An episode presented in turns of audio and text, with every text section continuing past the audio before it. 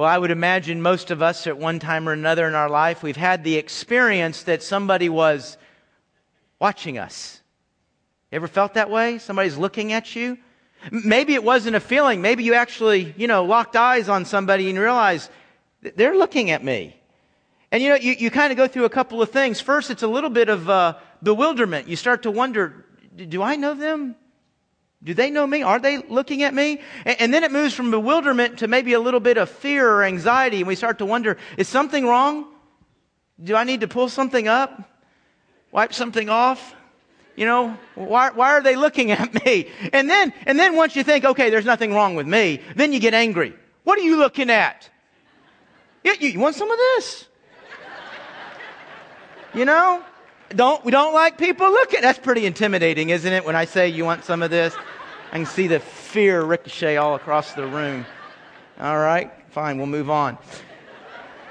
But folks, you ever thought about it? Nobody. I don't think there's anybody that likes the feeling that somebody's watching them, that somebody is staring at them, which is kind of interesting because you realize you've never lived a single second on this planet when somebody wasn't watching you.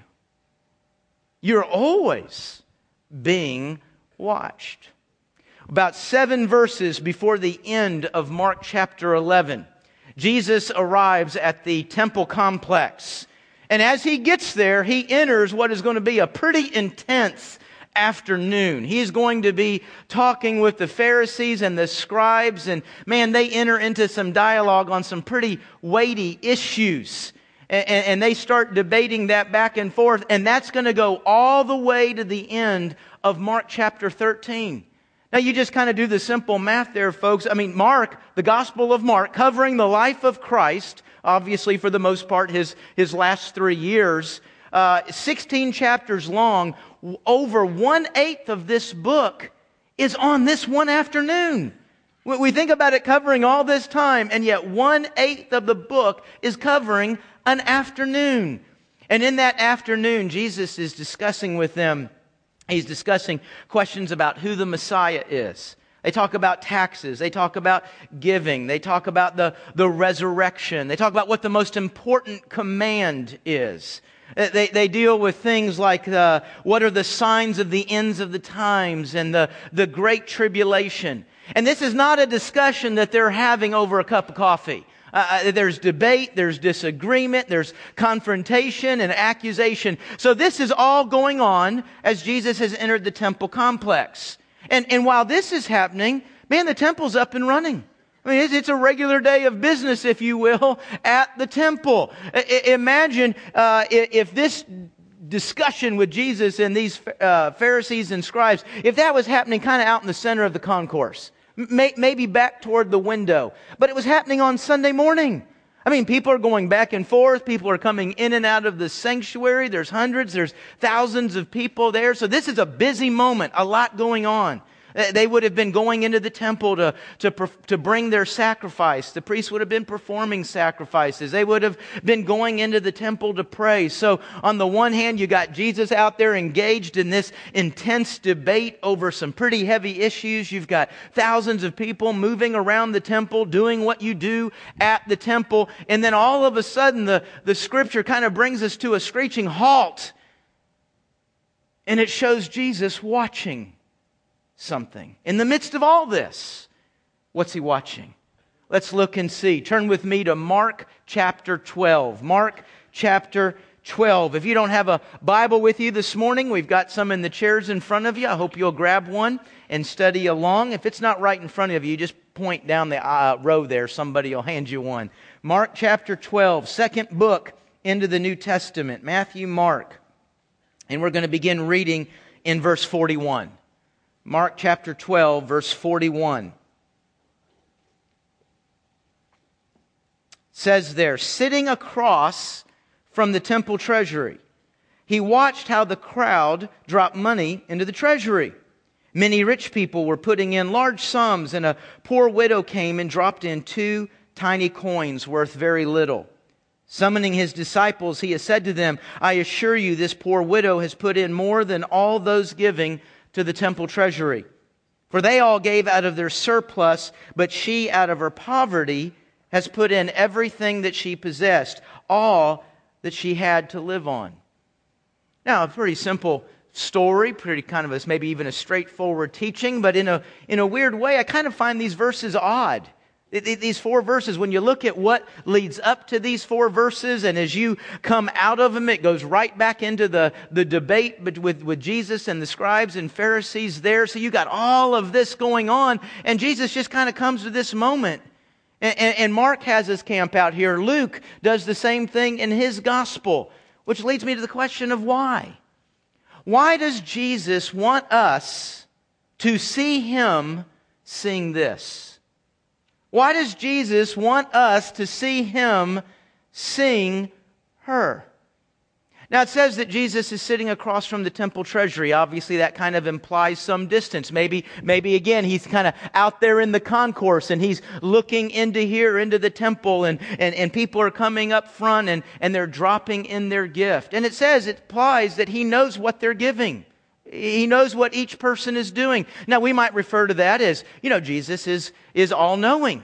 He knows what's going on the outside. He knows what's going on the inside. So he would know what each person is doing, but it might not be as divine as that. It might just be that he's hearing them. Because there was a custom. The way they did this, they would walk into the temple treasury. They would walk up to a receptacle, and they would put in their offering. And quite often, they would announce how much they're giving and what it was for.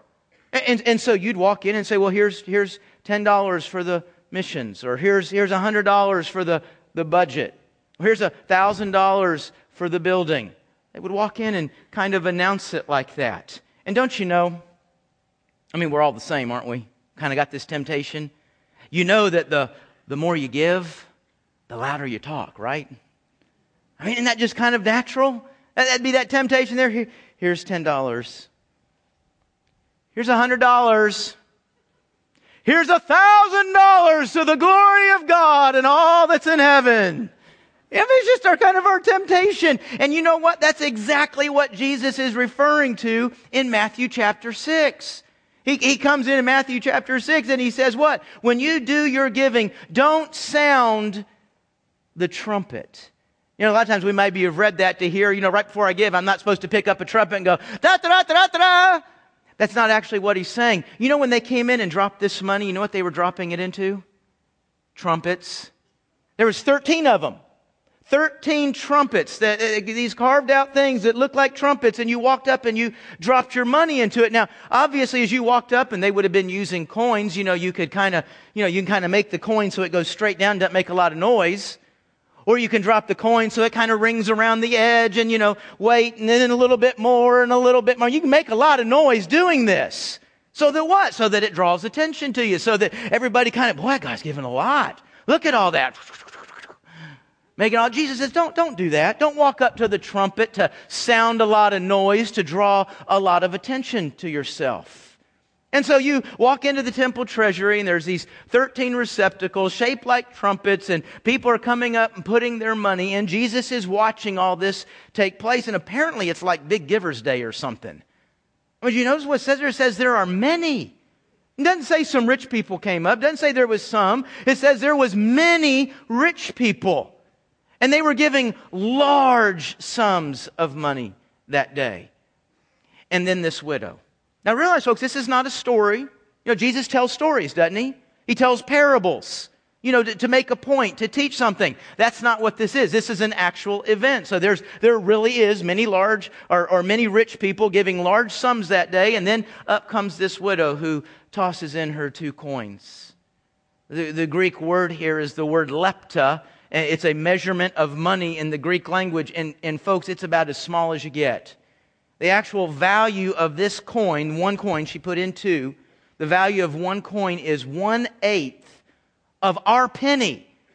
We've gotten place. What is a penny anymore? I mean, I'd store them in a jar or something like that, but a penny is just almost worthless. This is 1/8 of a penny. She gave two, so that's 1/4 of a penny. 25%. What do you do with that? I mean, you get a lot of money, man. Think of what this can do. Think of the difference this can make, But 25% of a penny, what do you do with that? At best, maybe somebody says to her, well, bless her heart. Bless her heart, she's doing what she can. Maybe at worst, somebody would even be rude enough to say, you know what, honey, just keep it. You know, we've got what we need. You probably need this more. You know, just keep that. Now, the passage then goes on to say that Jesus summons. He summons the disciples. So as Jesus is watching, he doesn't see this as kind of a quiet, reflective moment. This is not a warm moment in his heart where he says, oh, look at what she did. No, he says, hey, guys, get over here. Disciples, come here. I want you to see this. I want to show you something here. But, by the way, you know what you are, don't you? If you're a believer, if you're a follower of Jesus Christ, you know what the New Testament would call you? You're a disciple. So no differently than at that moment when Jesus summons the 12, is he summoning you and me today. Come here. Come here. I want you to see this. And then he says, you see the widow? She just gave more than all the rest of them. What? What do you mean? Now, we love Jesus. Man, we hang on his teaching. We love his teaching. We're trying to follow his teaching. But what is that supposed to mean? And before we can kind of catch up with where he goes, Jesus kind of profoundly brings home a very, if you stop and think about it, it's a really simple observation, isn't it?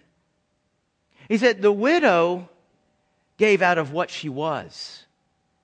The widow gave out of all that she had. The others, they gave out of their surplus. They gave what they didn't need. By the way, you know, folks, we've looked at the Bible, and the Bible teaches this concept of first fruits, that we give first. The very first thing we do with our finances, the very first thing we do with a paycheck is we honor and serve the Lord with that. When do you know that you have a surplus? That comes at the end, doesn't it? I've got all my bills paid. The Christmas fund is growing. We got about 80% of what we need for vacation. Needs are met. Wants are met. Got everything taken care of. What's left is surplus. You don't know what surplus is till you've taken care of everything else. In other words, surplus is coming at the very end. They're bringing at the very end. They're bringing what's left over. She brought everything that she had. What is Jesus wanting us to see? What is he wanting us to take away from this story? I think two things. Number one, God watches. God watches this. Now that's probably not a huge surprise, is it? I mean, we know that God is omnipresent. He's everywhere present. And he's not thinned out over the universe. You know, we kind of spread him and he's big enough to pour. 100% of God is in this room.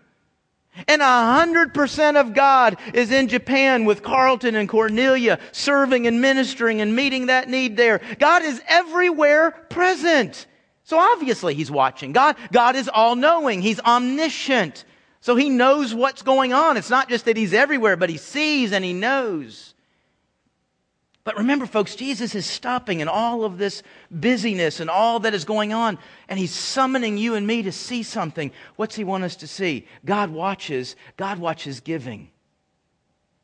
God watches giving. And why wouldn't he? God's a giver, isn't he? God's a giver. That's his character quality. That's his attribute. It's who and what he is. And you know what, folks? If there's things that are you, when you see somebody else doing that, you stop and watch, don't you? You're drawn to it. You're attracted to it. When you see somebody being and doing what you are and what you do. God's a giver. When he sees giving, he stops. He watches. Yes, even in the midst of the busyness and all that is going on. Second thing I think we learn in this story is how God measures amounts very differently than you and I. I mean, for us, an amount is how much you can do. More money means more stuff, more ability, more opportunity. Less money, less stuff, less ability, less opportunity. But folks, do you realize there is no amount? This is something that just dawned on me, by the way. There is no amount that we give that enables God. You ever thought about that? If we have a big offering today, does that mean God can do more this week? No, there's no amount we give that enables God to do more. Likewise, there's no amount that we fail to give. There's no lack of giving that now handcuffs God.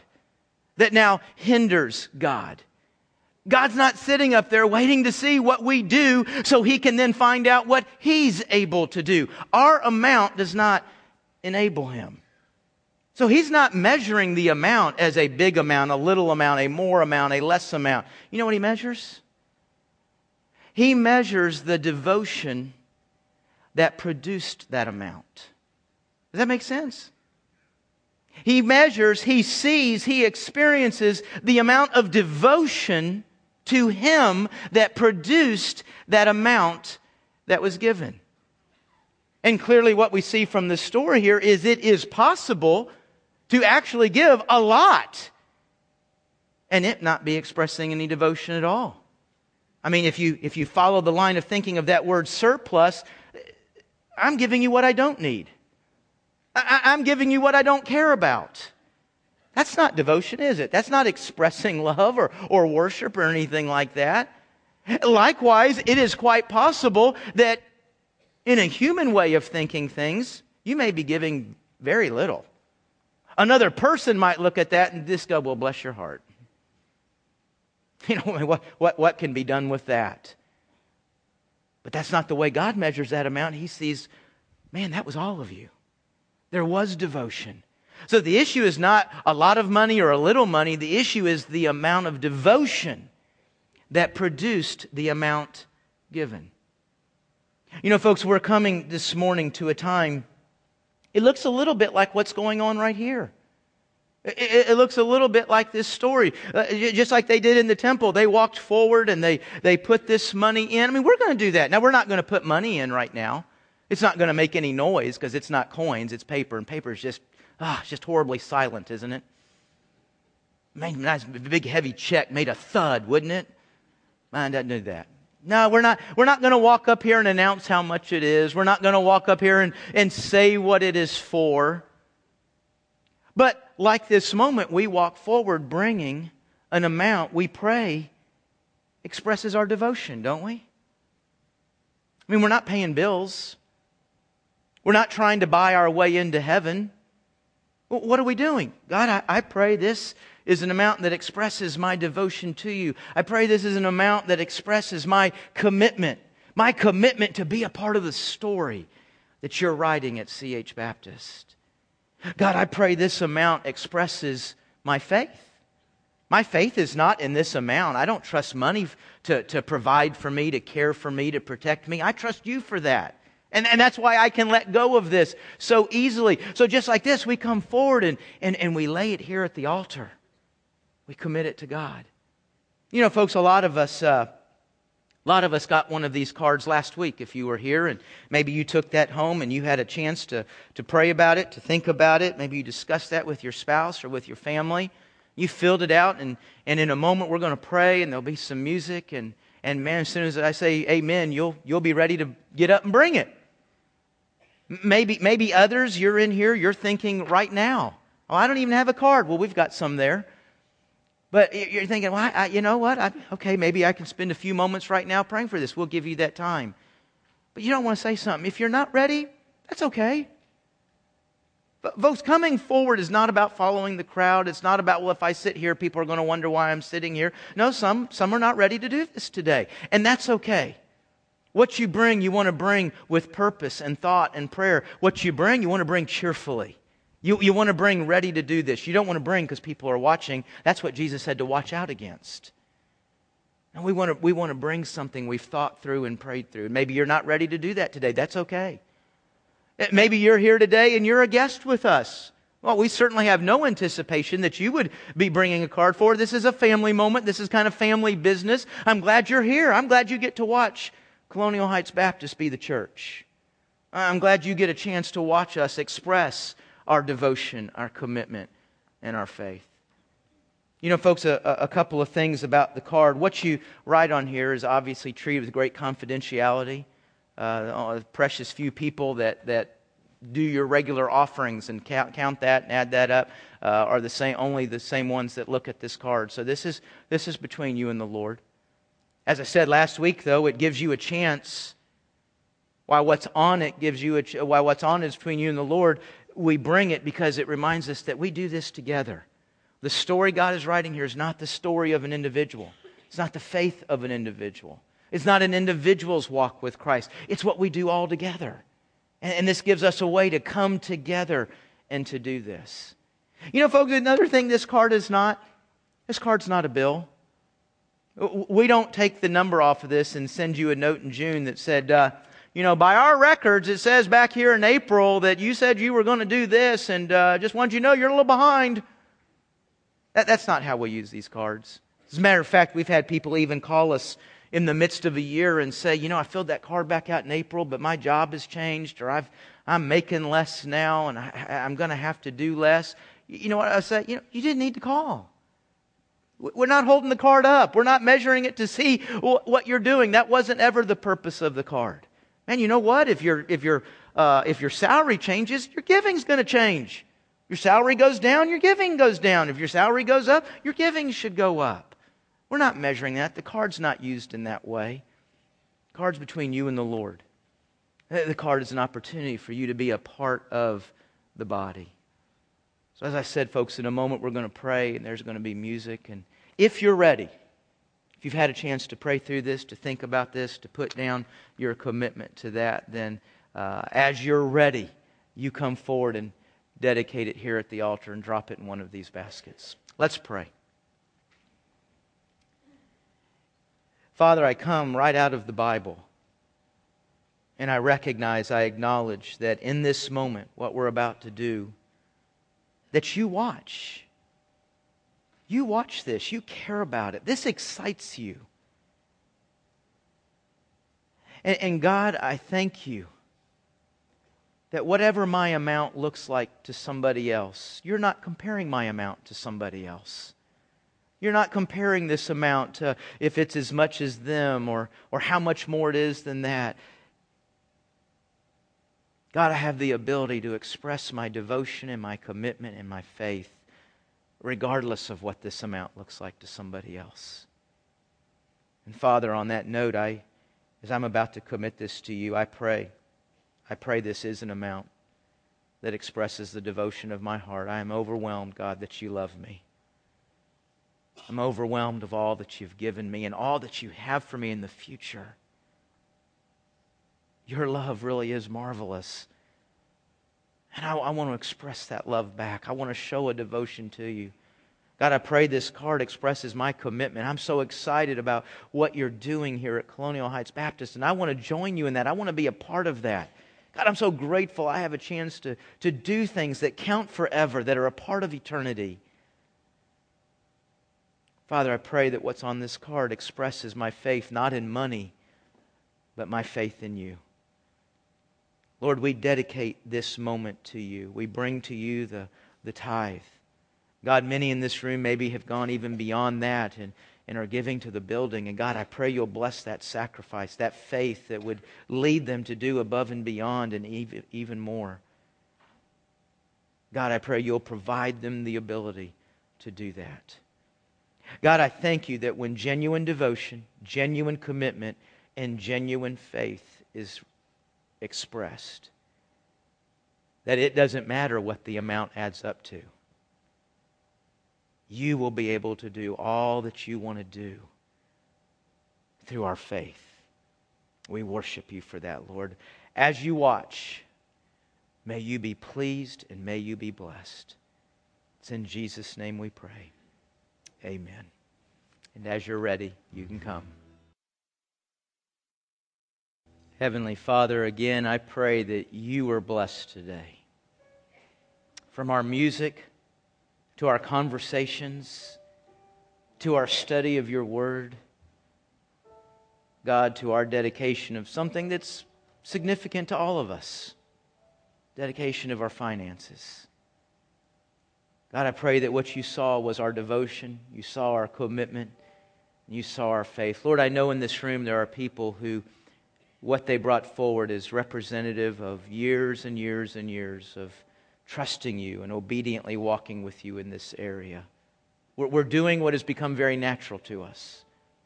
There's others, Lord, who are maybe taking this kind of step of faith for the very first time. They're putting you to the test as you challenged in Malachi 3 to see how faithful and good you can be. Father, I pray wherever we fall in that spectrum, I pray that this moment was a great victory of devotion, a great victory of commitment, a great victory of faith. And Lord, we do dedicate every bit of this to you.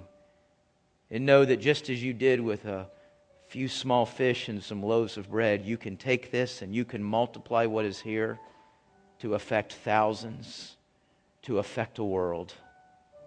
And that's our desire, God. We love you. We worship you. We dedicate this to you in the name of Jesus Christ. Amen.